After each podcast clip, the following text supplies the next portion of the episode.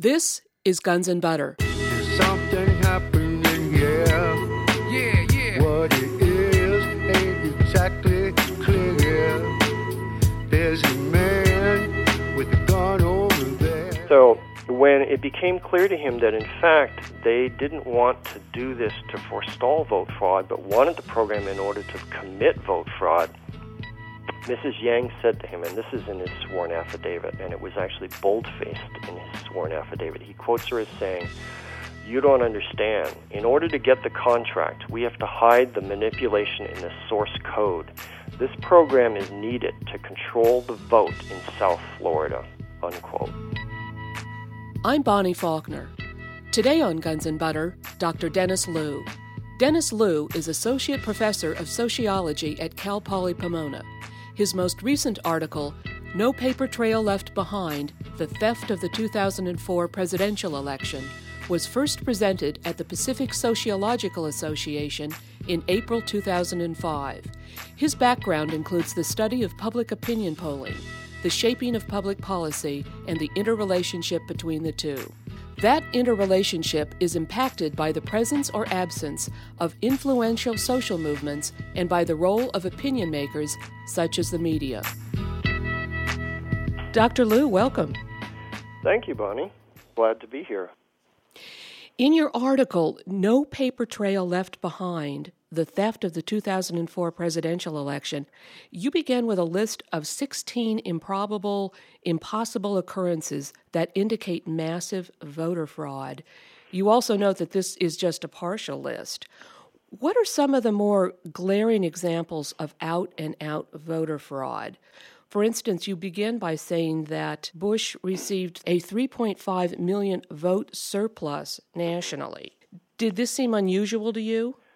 Well, yes, it seems peculiar on its face because, as everybody knows, we had a huge turnout in 2004, the largest ever, and a highly energized and motivated electorate. From the very beginning, when the polls opened in the morning across the country, there were long lines at lots of polling places, and these lines continued up through the time that the polls closed. So the evidence on the ground was that people were coming out to vote in droves.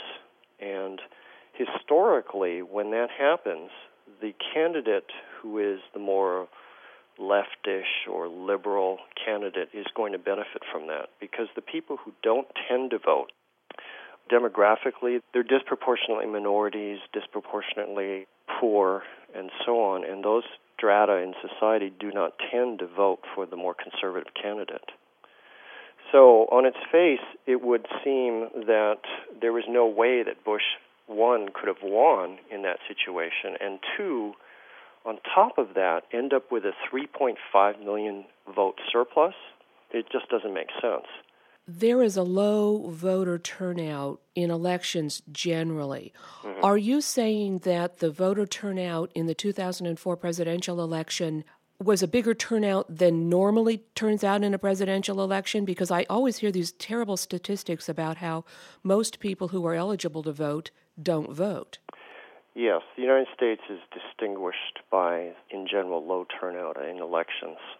On the one hand, yes, this was the biggest turnout. In terms of numbers of people voting, this was the biggest turnout ever for a presidential election in the United States. We don't have as high a turnout overall as many other nations in the world do. And that's a function of a number of things, most notably the fact that we have a winner take all format. So that if you win a state by one vote, for example, you get all of their electoral college votes. People recognize that, in fact, it doesn't matter all that much which way they vote because we don't have proportional representation in other places in the legislative branch of the government. For example, if your party garners, say, 5% of the vote, you're going to find some of your people in the legislative body. But in our case, it's only the two major parties that really dominate the scene. But the other thing that should be added to this is that a great number of people, millions and millions of people, who normally wouldn't participate, did participate this time because they really wanted to get rid of Bush. And they felt that by working for his defeat and going to the polls that they would be able to accomplish that. And then, lo and behold, they find it didn't matter. So you're saying that historically, this presidential election in 2004 did have a huge turnout. Did have a huge turnout. I mean, in terms of proportion to our eligible voters, it's still relatively small compared to some countries have 80% turnout and so forth. We tend to run around 40, 50% of eligible voters. So a lot of people don't participate, even in this last election. Dr. Loo, I'd like to go through some of the instances that indicate voter fraud that you enumerate in your article. You talk about the vote in Florida mm-hmm. and the percentages of registered Republican votes mm-hmm. in that state. Well, let's start with 2000, the contest between Gore and Bush. In Florida, as we all know, was the one that decided, well, actually, it was the Supreme Court that decided it, but it came down to the wire in Florida, and it was awfully close in Florida. In 2000, Bush got 85% of registered Floridian Republican votes, which seems reasonable on the face of it that he would get 85%. But in 2004, in 47 out of the 67 Florida counties, he received more than 100% of the registered Republican votes. In 15 of these counties, he received 200% of registered Republicans and in four counties, he received a whopping 300% of registered Republicans. Now, the only way that this could happen is if there was a large crossover vote by people who were not registered Republicans, that is, Democrats and independents. If they had, in huge numbers, flooded over to vote for Bush this time, that could explain this. These numbers, which on the face of it are jaw dropping. So I took a look at what those numbers were to see if that explanation would hold. And what you find is that, again, going back to 2000 between Gore and Bush, among independents, Gore squeaked by 47 to 46 percent in 2000 against Bush. Kerry polled independents by 57 to 41 percent. In other words, he increased his share of the independent vote compared to Gore by 15 points against Bush. And among registered Democrats, if we compare 2000 to 2004, Bush's share of registered Democrats was essentially identical. In 2000, he got 13% of registered Democrat votes, and in 2004, he got 14%. So what you were left with is a situation of you cannot explain these kind of numbers of 100, 200, and 300 percent uh, votes in these counties for Bush with crossover votes. So the only conclusion you can reach here is that either these people are coming from out of thin air or you have fraud. Now, when you say 300% of registered Republican voters, what you mean by that then is let's say if there's 10,000 people registered as a Republican, then that means he would have gotten 30,000 votes. That is three times as many votes as the Republicans that were registered there. That's correct. That's correct. Now, if I may go back to the point that we started out with that relates to this about the big turnout for this election for Bush to have garnered a 3.5 million vote surplus nationally, he would have to have had a large turnout. You know, Karl Rove's strategy was get the Republican base out, right? Mobilize the conservative evangelical vote and the social conservative vote, and that way we can win. Well, when you look at first time voters and lapsed voters, in the election of 2004. Lapsed voters being those people who did not vote in 2000 but had voted before. So, if we look at new voters and lapsed voters, we find that rather than this going to Bush, it went to Kerry by a nine point margin 54 to 45 percent. Kerry polls the first time voters and lapsed voters. And if we look at undecideds in the election, we also find that although we can't measure undecideds directly because they don't ask people outside the voting booths after they voted, were you undecided? But what we can do is based on history and based on polls that were taken prior to the election, conclude that the undecideds went to the challenger, Kerry in this case, by a very big margin. Historically, the challenger will take the undecided vote by margins of 2 to 1 or 4 to 1. Pollsters call this the challenger rule. There are various reasons for this. But probably, if somebody is saying late in the election season that they're unsure still, they are probably going to end up voting for the challenger because of the inherent advantages of incumbency. The AP Ipsos, that's IPSOS, conducted polls of voters from April through early August of 2004, and they found that among undecideds, listen to this 74% thought the country was going in the wrong direction, and only 19% saying they thought the direction of the country was right. So it's very easy to see that undecideds went to Kerry in a big way as well. So to sum that up, we've got a 17% increase compared to 2000 of people voting in 2004. So that includes the new voters and the lapsed voters and possibly some undecideds, right? And we find that in each one of those categories, Kerry wins by a big margin. As the Red Queen would say in Through the Looking Glass, this is an impossible thing, but I will believe it. So then, all of the lapsed voters, the crossover voters, the undecideds, they all tend to go for the challenger.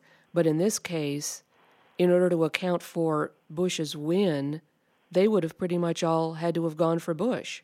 That's correct, and they didn't. They voted for Kerry by at least a nine point margin among first time voters and lapsed voters, and undecideds went for Kerry by at least probably, you know, this is a little bit speculative here, but based on past patterns, at least by a, a, margin of four to one. And in this case, probably because Bush was so disliked by so many people, probably even a bigger margin. I'm speaking with Dr. Dennis Loo.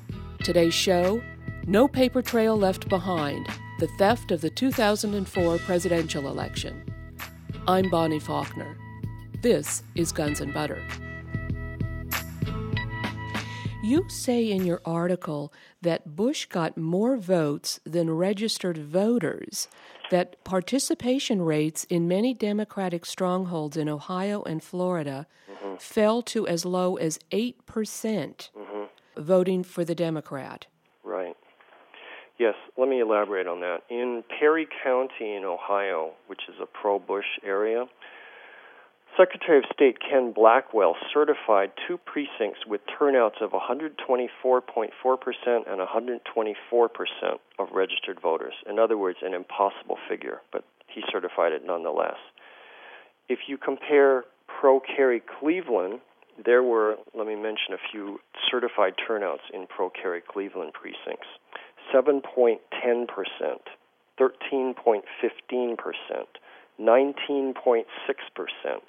21.01%, 21.8%, 24.72%, 28.83%, 28.97%, and in seven other wards with reported turnouts of under 50%. So remember, Ohio was one of the states that was going to decide the election, and both the Democrats and the Republicans had plunged their forces into Ohio and Florida in particular to get out the vote.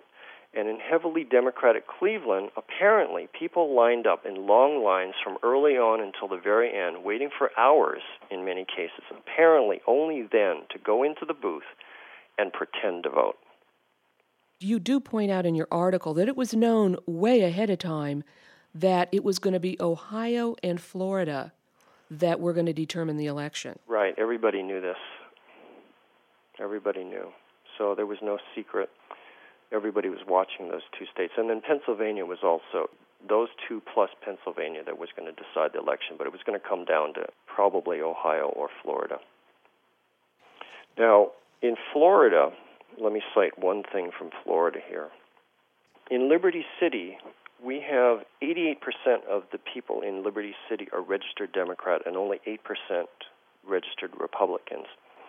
But in 2004, Bush took this Liberty City by a landslide, getting 1,927 votes to Kerry's 1,070. Now, you might say, okay, well, and some commentators have done this. They have said, well, in Florida, you have the so called Dixiecrat vote. You have people who register Democrat, but they vote Republican. Now, as I pointed out earlier, one of the reasons this does not explain what happened is because Bush did not win any more crossover votes in 2004 than he did in 2000. And as we all remember, 2000 was a cliffhanger. And secondly, these votes, far in excess of Republican registered voters, occurred primarily in non rural areas. For instance, in Baker County, Florida, out of a little under 13,000 registered voters, of whom approximately 70% were Democrats and 24% Republicans, Bush received 7,738 votes, while Kerry only received 2,180. So I know there's a lot of numbers here and they're a little hard to follow, but basically, let me just repeat that. 70% of these people were Democrats, but Kerry loses. He gets a little over 2,000 votes, and Bush gets nearly 8,000 votes. This is totally implausible.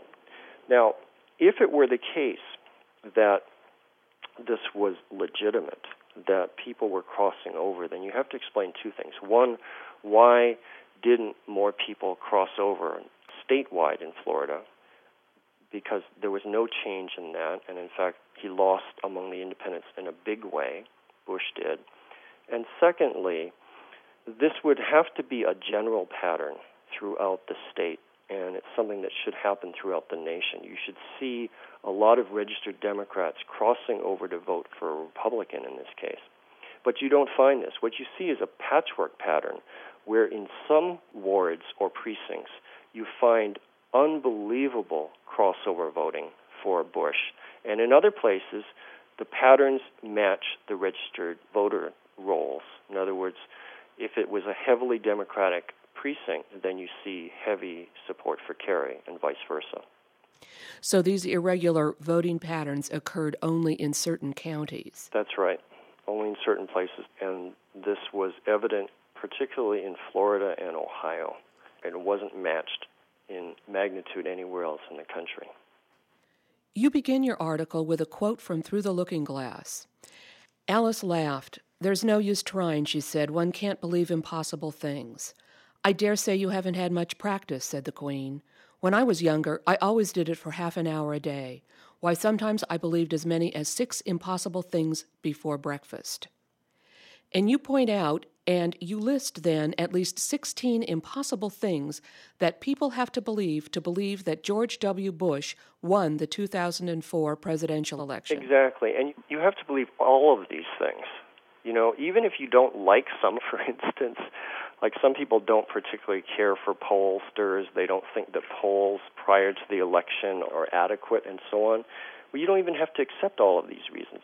Any single one of these reasons is enough to indicate that at a minimum the election is questionable and needs to be investigated.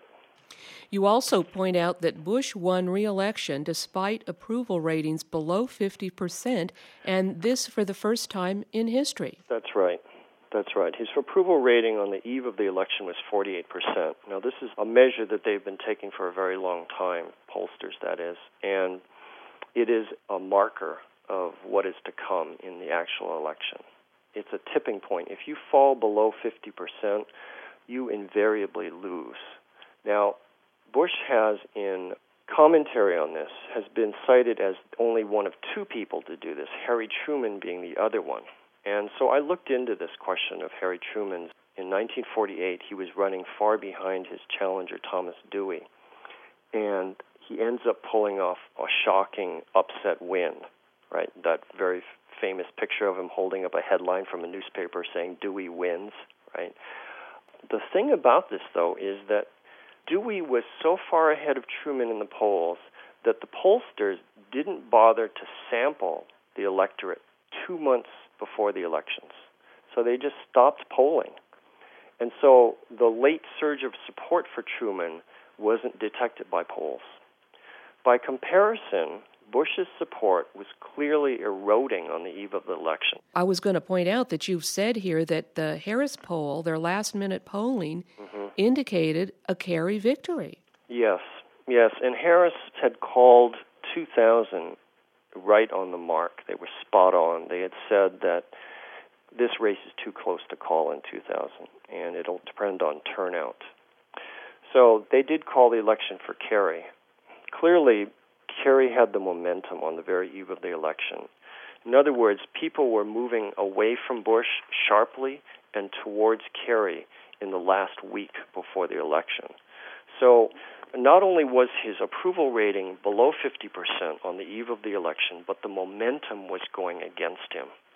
So for him to go from 48% on the eve of the election to 51% in the official tallies on election day with momentum running against him strains credulity. It just doesn't make sense and it has no historical precedent. Exactly. Uh, you mentioned something called the challenger rule that an incumbent's final results won't be better than his final polling. That's correct. That's right. That's another rule that he violated.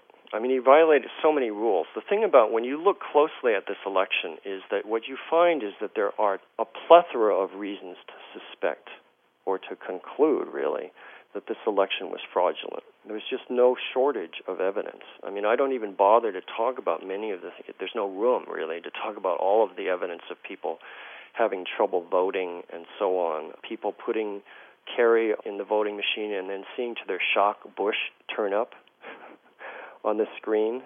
Disenfranchisement of black voters in Florida, but not Latino voters who were felons because blacks are more likely to vote for Democrats than Latinos are. What about the absentee vote in Ohio? Okay, well, in Ohio, we had 147,000 plus absentee and provisional ballots that were counted by a court supervised hand count. And in that 147,400 absentee and provisional ballots, Kerry received 54.46% of that vote. Now, Bush officially won Ohio by a 3% margin, 51 to 48%. And yet, Kerry received a very large portion of the absentee and provisional ballots. Now, that in and of itself doesn't necessarily mean that the official total for the state of Ohio was wrong. It's possible that the absentee and provisional ballot voters were bent towards Kerry. But there's two things about this. One is that it makes this look very odd, and secondly, it doesn't match historical accounts. The absentee and provisional ballots don't tend, in general, to be that far off from the official totals. And then the other thing we can add to this is that the exit polls, which we haven't really talked, we haven't talked about that yet, right? No, no. I was just, okay. I was just going to work my way through some of the okay. fraud, and then we could go into that in a big way. Okay. Well, let me just preview that briefly here on this particular point. The exit polls were showing Ohio going to Kerry by four points. So if you look at the exit polls relative to this absentee and provisional ballot, it tends to support that suspicious number that we see in the official total for Ohio. So, of the absentee ballots in Ohio, Kerry won almost 55% of the absentee ballots. That's correct. So that doesn't match up with what we're being told the popular vote was. That's right. It's the reverse of the popular vote, according to the official tally. Could you talk a bit about uh, Florida computer programmer Clinton Curtis, a lifelong registered Republican? Because he did say that he was hired by an outfit called Yang Enterprises, Inc. What about that instance of indicating voter fraud? Yes. Let me preview this by relating a little personal anecdote. A colleague and friend of mine and I were talking about the election shortly after the election, and I was saying, you know, this just doesn't compute. All of this does not compute. It doesn't make sense. You know, we went through all the reasons, and he kept, you know, objecting to what I was saying, and I kept saying, well, but what about this, and what about this, and what about this, and finally he said, you know what? I'm not going to believe it until you find a programmer who admits that he was involved in it. so after I discovered this, I sent this to him. Anyway, yeah, Clinton Curtis, as you mentioned, was a lifelong registered Republican, and he was working for Yang Enterprises in Florida. Now, in 2000, he was approached by Tom Feeney, who was Jeb Bush's 1994 running mate for Florida lieutenant governor. He's a GOP state legislator, and shortly after this approach to Clinton Curtis, Tom Feeney became Speaker of the House of Florida's legislature. He's also general counsel and lobbyist for Yang Enterprises.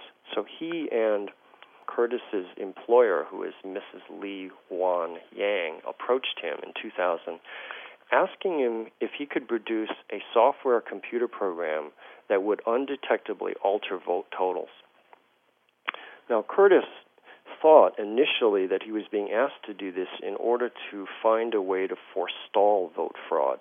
So he worked on it, he created the program, and he handed it over to Mrs. Yang and said something about I mean, you can actually go and look up his affidavit. We can give you that website. So when it became clear to him that in fact they didn't want to do this to forestall vote fraud, but wanted the program in order to commit vote fraud, Mrs. Yang said to him, and this is in his sworn affidavit, and it was actually bold faced in his sworn affidavit. He quotes her as saying, You don't understand. In order to get the contract, we have to hide the manipulation in the source code.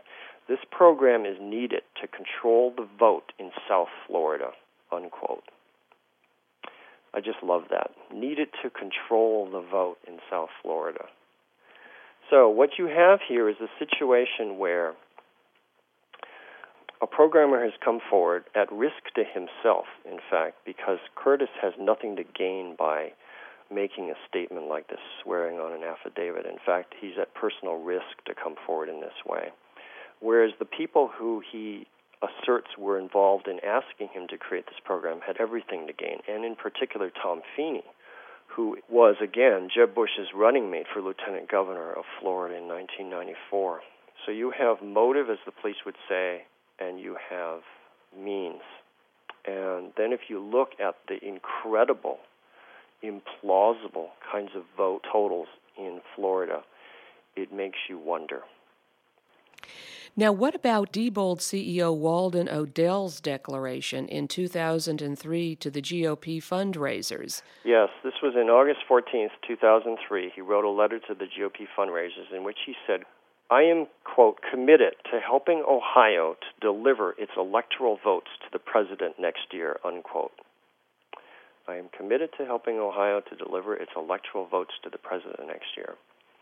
Now, Diebold is not just any company. Diebold is one of the three major suppliers of electronic voting machines in Ohio and nationally. So, in fact, Diebold plus Election Systems and Software ES&S and Sequoia Systems, these three companies provide over 80% of the voting machines that are used in this country. Not only was Warren Walden O'Dell CEO of Diebold, declaring his partisanship in this letter to the GOP. But all three of these software companies that provide most of the machines that we vote on are all hardwired into the GOP. None of these are Democrats. They're all Republicans. And if you do some background investigation on these people and their connections, you find some very, very odd things. I'm speaking with Dr. Dennis Loo. Today's show No Paper Trail Left Behind The Theft of the 2004 Presidential Election. I'm Bonnie Faulkner. This is Guns and Butter. What about CNN uh, reporting at 9 p.m. on election evening that Kerry was leading by three points in the national exit polls? And actually, this brings us to the whole question of exit polling, which is a huge question. Yes, in fact, the material that we've covered so far is in itself compelling, but the slam dunk is the exit polling. Okay, so let's talk about that. CNN at 9 p.m. Eastern Standard Time election evening reports Kerry leading by three points in national exit polls. This is based on well over 13,000 respondents. Several hours later, at 1:36 a.m., CNN reports that now based on a few hundred more votes, 13,531, Bush is now leading by two points. So we have a five point swing with a tiny increase in the number of respondents. This is, in short, mathematically impossible. Now, CNN calling the election for Kerry was based on exit polling. That's right. Now it says CNN reported that their exit polls, now based on a few hundred more respondents, were showing Bush leading by two points, a five point swing. Well, now, what do you think is going on here? Is it CNN skewing the numbers, or is it the exit pollsters themselves? I don't know exactly. I'm going to have to speculate a little bit here. The National Election Pool, NEP, which is Edison and Mitofsky, Warren Mitofsky invented exit polling, were contracted by the media to conduct the exit polls in 2004. And so they were feeding the information to CNN and others at this time. There was a reported computer breakdown that evening prior to this 1:36 a.m. report. And so when they came back up after this reported computer breakdown, the numbers that had been showing Kerry leading by a wide margin were suddenly changed. Now notice 9 p.m. Eastern Standard Time the polls in Ohio had closed.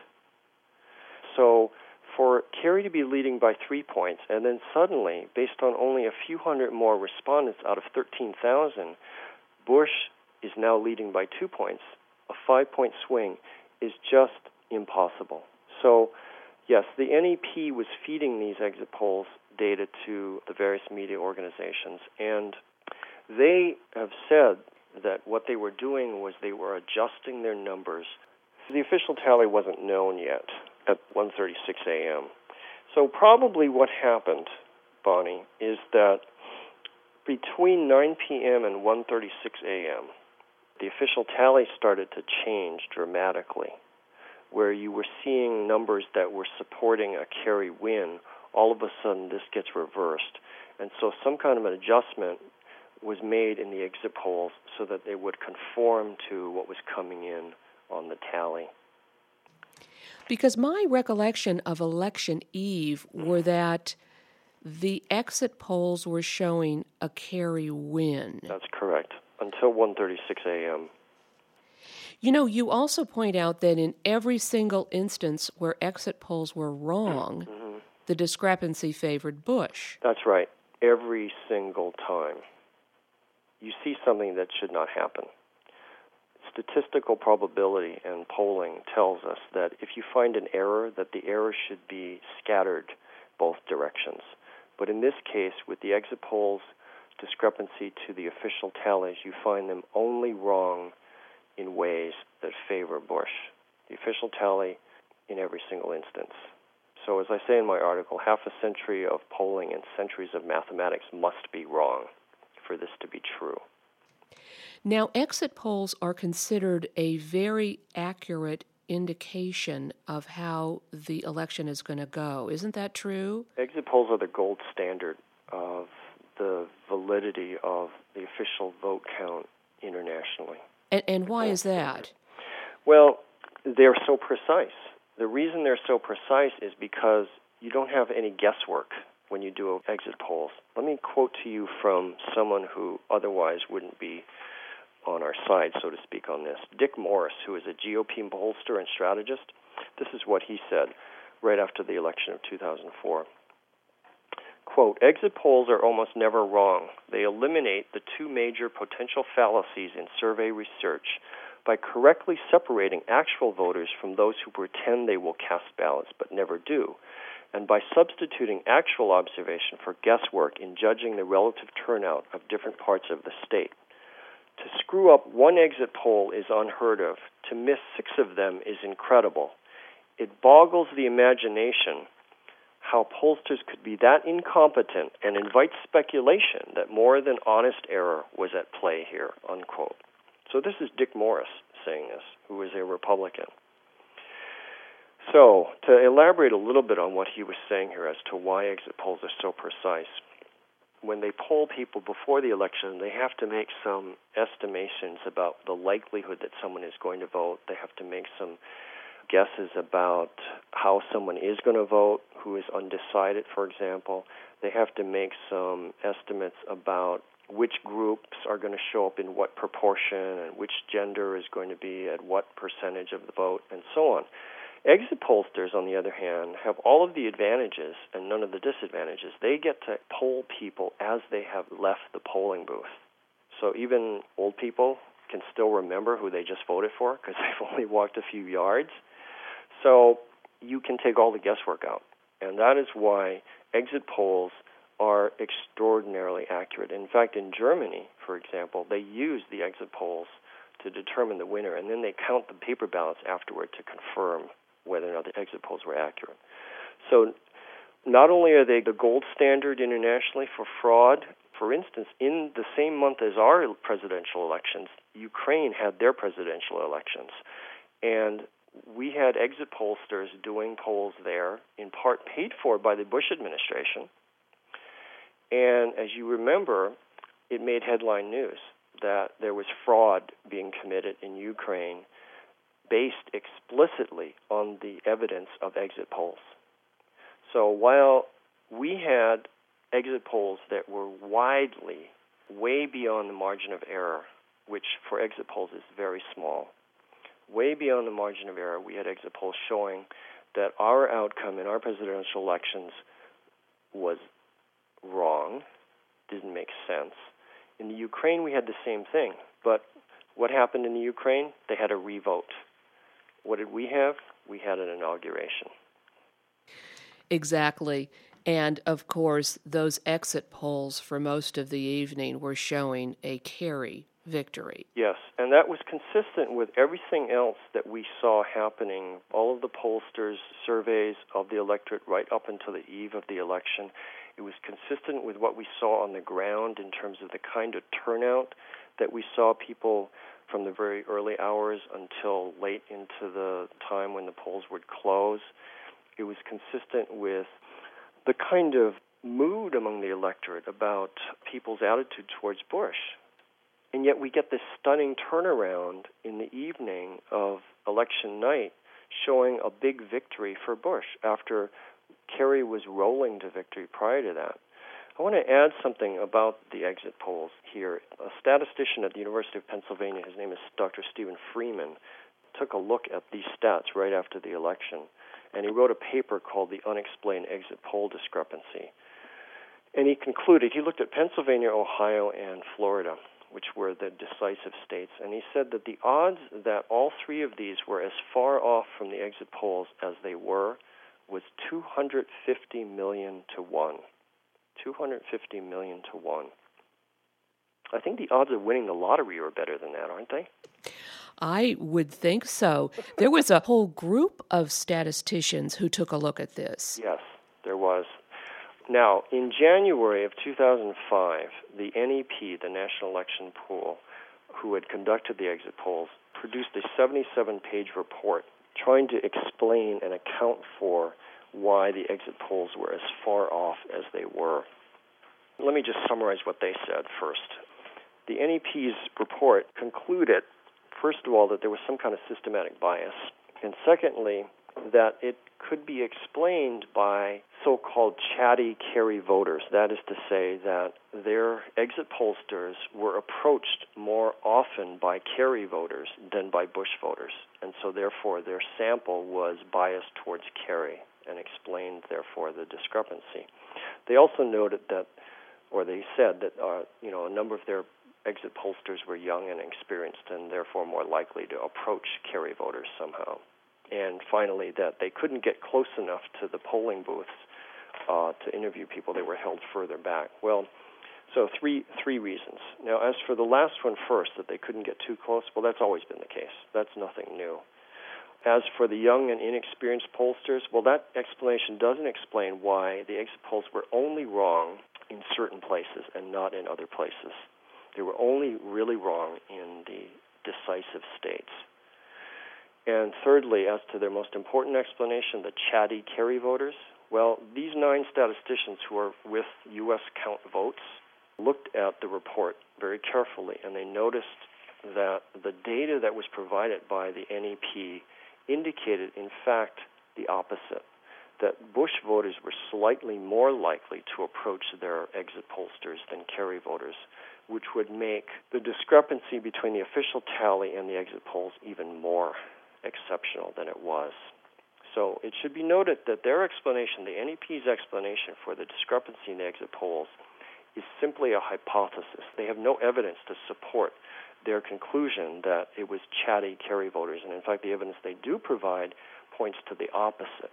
And then finally, one can say that they never, ever in their report considered the possibility that exit polls were right and the official tally was wrong. They never even consider it. Exactly. They're trying to explain away why their exit polling was wrong. That's right. And the whole point is is that their exit polling was in all probability right. It was. Exit polls are right. Exit polls are more reliable than anything. So the fact that they dismissed out of hand and never even considered the possibility that exit polls were right and the official tally was wrong is very telling. It should be noted that exit polls are used for two purposes. One is to project a winner, and secondly, to detect fraud. And of these two reasons, the second one is the more important one, detecting fraud. But they don't even consider it. And news accounts about their report have incorrectly stated that the NEP concluded that fraud didn't get committed. They don't conclude it, they simply assume it. It's interesting that the national election pool would then go along with officialdom and not challenge it. Yes, yes, it is. You know, one of my areas of research is polling, and another major area of my research is media. So I have looked at polls of various kinds for a very long time and over a long period.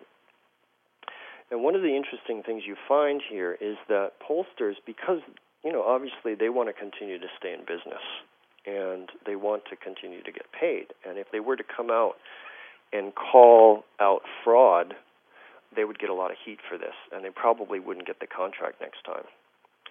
So, John Zogby, for example, who is a very well known pollster, was calling the election for Kerry. I was watching him, for example, the eve, uh, November 1st, the day before the election, he was on the Daily Show on Comedy Central with Jon Stewart, and he was saying, you know, I think that Kerry's going to be very happy with what I found. But afterward, Zogby has kind of backed off. But the record is that he and Harris and Gallup and so on were showing the trend was for Kerry and that Kerry was going to take this election. As we noted a, a little while ago, every discrepancy between exit polls and official tallies favored Bush, and that the margin for error was exceeded by these official tallies relative to the exit polls. I'm speaking with Dr. Dennis Loo. Today's show No Paper Trail Left Behind The Theft of the 2004 Presidential Election. I'm Bonnie Faulkner. This is Guns and Butter. What's most interesting about this is that the official pollsters, the exit pollsters, the polling companies, etc., they've all gone along with what we could refer to as the official fiction or the official win for Bush. Mm-hmm. This is not being challenged, not in the major media. Maybe we should talk about the corporate media and how they go right along with the official story. First of all, could you talk a little bit about the fairness doctrine? What is that? The fairness doctrine was applied to broadcasters. It requires, if you have an FCC license, to provide balanced views on controversial issues. So that if you had somebody on, say, like Rush Limbaugh, then you would also have to have somebody who was the other side of the spectrum from Rush Limbaugh to talk about something that Rush had just said. What happened was that in 1987, under the Reagan administration, the Fairness Doctrine was eliminated after being lobbied for by well heeled conservative groups who wanted to pave the way for creating a right wing media empire where they would not be bound by the Fairness Doctrine to provide any alternative views to their viewpoints. So that's why you see the rise since then of networks like Fox News and various other radio talk show hosts like Rush Limbaugh and his imitators. So the corporate media did not challenge the vote in any real way, did they? No, in fact, you had a few people writing articles here and there questioning these results because this is really theft in the open, really in the open. But for the most part, what happened in corporate media is that they not only didn't cover all of the information that tried to detail in my article, but they dismissed and ridiculed anyone who dared to suggest that there was something fishy about these results. They actively tried to censor the information about the fraud, some of which we've been talking about here. The New York Times and the Washington Post, for example, the phrase that was commonly used among major corporate media was spreadsheet wielding conspiracy theorists. This, by the way, was at the same time that these same media outlets were saying that there's fraud in the Ukraine and exit polls are definitive evidence of that. So on November 11th, 2004, for example, in a Washington Post article, it describes people raising the question of fraud as, quote, mortally wounded party loyalists and spreadsheet wielding conspiracy theorists. They don't even bother to talk about exit polls in the case of the New York Times, and in the case of the Washington Post, they say incorrectly that the exit polls discrepancy was not based on statistics and that the exit polls are not publicly distributed. Well, both of those statements were wrong. They were publicly distributed, and the analysis was done by statisticians. They were one of the first to come forward and say, these results are not believable. So when Keith Olbermann came forward and did do a couple stories about this, for his doing so, he got attacked for being a, quote, voice of paranoia and spreading, quote, idiotic conspiracy theories you also go on to say that significant, inexplicable discrepancies between exit polls and official tallies only started showing up in the U.S. in 2000 and only in Florida. That's correct. And then you go back to that 2000 election and you say analyses conducted by the National Opinion Research Center in Florida after the U.S. Supreme Court aborted the vote recount, and this would be in 2000, Gore emerged the winner over Bush, no matter what criteria for counting votes was applied. Exactly.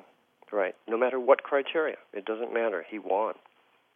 So you had one vote majority in the Supreme Court that really decided it, as everyone remembers, and they said, no, don't count any more votes. so this is very alarming. We've got Gore as a winner in 2000. Mm-hmm. We have Kerry as a winner in 2004. And here we have George W. Bush as president. What do you think is going on with the Democrats? Why are they behaving as if nothing is up? Well, in response to your question about the Democrats, there's a number of things we can say here. But the overall thing I want to say about the Democrats is that because a lot of people talk about the Democrats as being spineless, and I think that there's some basis for them to say that, certainly. But I think the more important thing to say about the Democrats is that they are loyal. They are very, very loyal. So let me talk about some particulars here first off. If we look at elections prior to 2004, what we find is a kind of a pattern here that says something not only about the electronic voting but about the Democrats. In Georgia, we have two races in 2002 between Senator Max Cleland, the Democrat, who was running for reelection against the Republican Representative Saxby Chambliss. And going into the election, the day before the election, he had a five point lead over Chambliss. Chambliss, in the official count, ends up winning by 53 to 46 percent. In other words, a day before the election, he's trailing by five points. On the day of the election, he wins by seven points. what you have here is an unbelievable 12 point turnaround over the course of one day. So we now have Senator Chambliss since then. In the governor's race in Georgia, Republican Sonny Perdue was running against an upset Democratic sitting governor, Democrat Roy Barnes. In the Mason Dixon poll shortly before the election, Barnes was leading 48 to 39 percent. In other words, he had a nine point lead over Perdue, with a margin of error for this poll of plus or minus four points. In the final tally, he loses 52 to 45 percent. When you do the simple arithmetic here, what you find is a jaw dropping 16 point reversal. So, what you have in both of these races, what they had in common was that they were on computerized voting machines, which produced no paper trail. In Minnesota, after Senator Democratic Senator Paul Wellstone's plane crash death, ex Vice President Walter Mondale takes his place and is leading the Republican challenger Norm Coleman in the days before the election by 47 to 39 percent. In other words, an eight-point lead. Coleman ends up beating Mondale 50 to 47 percent. This is an 11-point turnaround. The Minnesota race was also conducted on no paper trail electronic machines. Now, the Democrats have said nothing to speak of about these unbelievable races. And yet, on the face of it, if you look at it, it's obviously there's something going on here. But I think it says something about the Democrats that they have meekly accepted these results without calling out the fraud that obviously is going on. Now, why have they done that? Well, I think in part it's hard for them to imagine that fraud on this level is occurring. But the other part, which may be even more important, is that they haven't raised more of a fuss about these elections, even though they have the most to gain, because a full scale uncovering of the fraud would have the potential of unleashing popular forces that the Democrats find just as threatening as the GOP does. Why do you describe the main aspect of the Democrats as being their loyalty? In their highest and best expression, Democrats are FDR New Dealers. The material basis for that stance, however, has been disappearing systematically for the last 25 years. Why? Because of globalization. Both the Democrats and the GOP are in agreement on globalization. Clinton, you'll remember, pushed through NAFTA the reason the Republican Party has been overall ascendant in recent times is because they represent the most aggressive, most cutting edge policies vis a vis the demands and desires of transnational corporations who are the dominant entities in globalization. Globalization means the dismantling of the New Deal welfare state. It means privatization, deregulation, downsizing, deindustrialization, and speed ups. It means corporate power unfettered and much greater insecurity for most of us. The GOP has been moving radically to the right over the last 25 years, and the Democrats have moved decidedly to the right as well. As just one example of this, Kerry Edwards' platform in 2004 was remarkably like that of George Walker Bush, W's dad, when he was president. This sharp move to the right has happened because the politics of globalization demand it. The Democrats can't lead a real fight to take all of this on and reverse it because they share a fundamental agreement with the GOP about the rightness of capitalism and the rightness of globalization. This brings us to the matter of the popular forces that I referred to in my article. I say in my article that the main reason the Democrats have been unwilling to challenge the blatant fraud occurring in these elections is because to do so might unleash popular forces that the Democrats find as threatening as the GOP does. If the people who rule us and the institutions they run that rule us are revealed to be utterly corrupt, arbitrary, capricious, and illegitimate, and I'd say, I'd add to this in the wake of Katrina, utterly incompetent, then the people who are now willing to go along with it and those who aren't willing to go along with it, but recognize that they can't do anything about it absent a general atmosphere of unrest and protest, will together begin to act outside the bounds of politics as usual. That frightens the Democrats and the GOP both, as well it should. So I think what you have to conclude here is that if you look at the major events of the last several decades in particular, the anti war movement, for example, against the war in Vietnam, it wasn't the Eugene McCarthy campaign of 1968, and it wasn't the George McGovern campaign of 1972 that ended the war in Vietnam. It was the Vietnamese people's resistance and it was the anti war movement that ended that war. If we look at civil rights, civil rights wasn't granted from on high by JFK and LBJ it wasn't because they had suddenly woken up to the problems of racial discrimination and segregation and lynchings and so on. It was the civil rights movement and the black power movement that rocked this country to its foundations. We need to realize that, one, the Democrats are not the way forward, and that, in fact, we have accomplished a great deal through mass movements. We carried out the largest demonstrations in history internationally before this war in Iraq was waged.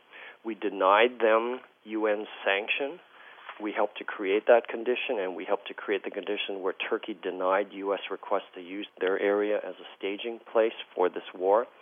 And these are major accomplishments. We weren't able to stop the war, but we were able to create more favorable conditions against the war. Well, Dr. Loo, thank you very much. You're very welcome.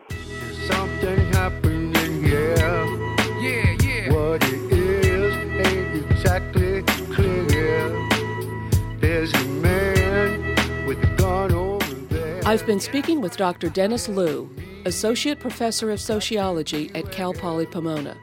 Today's show No Paper Trail Left Behind The Theft of the 2004 Presidential Election. The focus of Dr. Loo's research has been polling, media, crime, and public policy.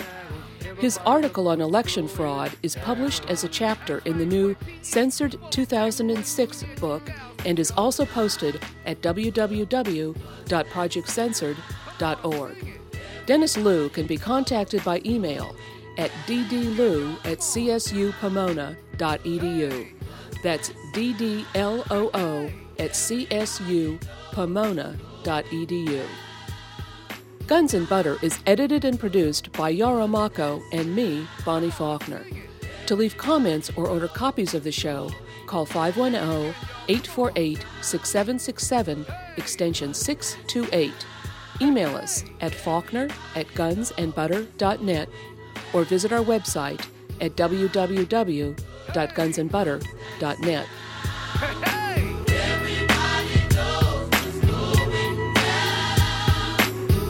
yo, these are some serious times that we living in, G. And a new world order is about to begin. You know what I'm saying? Now the question is, are you ready for the real revolution, which is the evolution of the mind? If you seek, then you shall find that we all come from the divine. You dig what I'm saying? Now if you take heed to the words of wisdom that are written on the walls of life,